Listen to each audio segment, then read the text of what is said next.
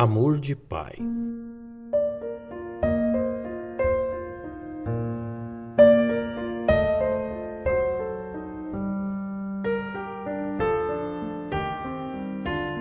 Que importante verdade a respeito do comportamento esperado de um pai encontramos no livro dos Salmos. Assim como um pai se compadece de seus filhos, assim o Senhor se compadece daqueles que o temem. Compadecer-se significa ter compaixão de alguém.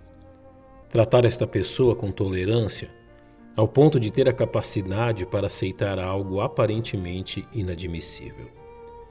No capítulo 15 de Lucas, temos o exemplo de um pai que se compadeceu de seu filho, e faremos bem em examiná-lo. Primeiro, ele recebeu aquele que o havia rejeitado.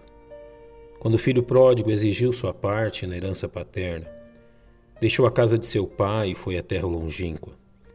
Ele decidiu pela sua independência e autossuficiência em relação a seu pai, demonstrando sua mais completa rejeição.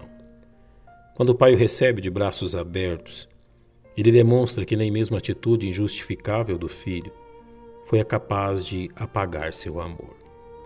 Outra característica importante deste pai é que ele soube avaliar a diferença de valor entre as coisas terrenas e as coisas eternas.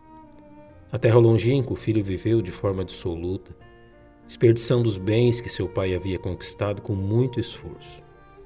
Quando o pai avista o filho retornando, ele não questiona o que fora feito dos bens recebidos pelo filho, pois compreendia que a real riqueza que ele possuía estava retornando ao lar.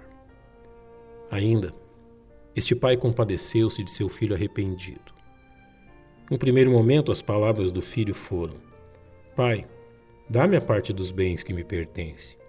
Porém, agora o pai ouve de seu amado filho: Pai, faz-me como um dos teus. O coração daquele pai se moveu de íntima compaixão e recebeu de braços abertos seu filho, que estava morto e reviveu, tinha se perdido e foi achado. Nosso Pai Celestial não levou em conta a nossa rebelião injustificável contra Ele e seu amor. Seu cuidado conosco revela o imenso valor que temos aos seus olhos. Seus braços abertos, prontos a nos acolher, demonstram sua eterna compaixão.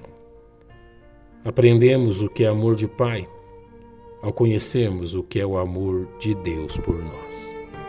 Feliz Dia dos Pais.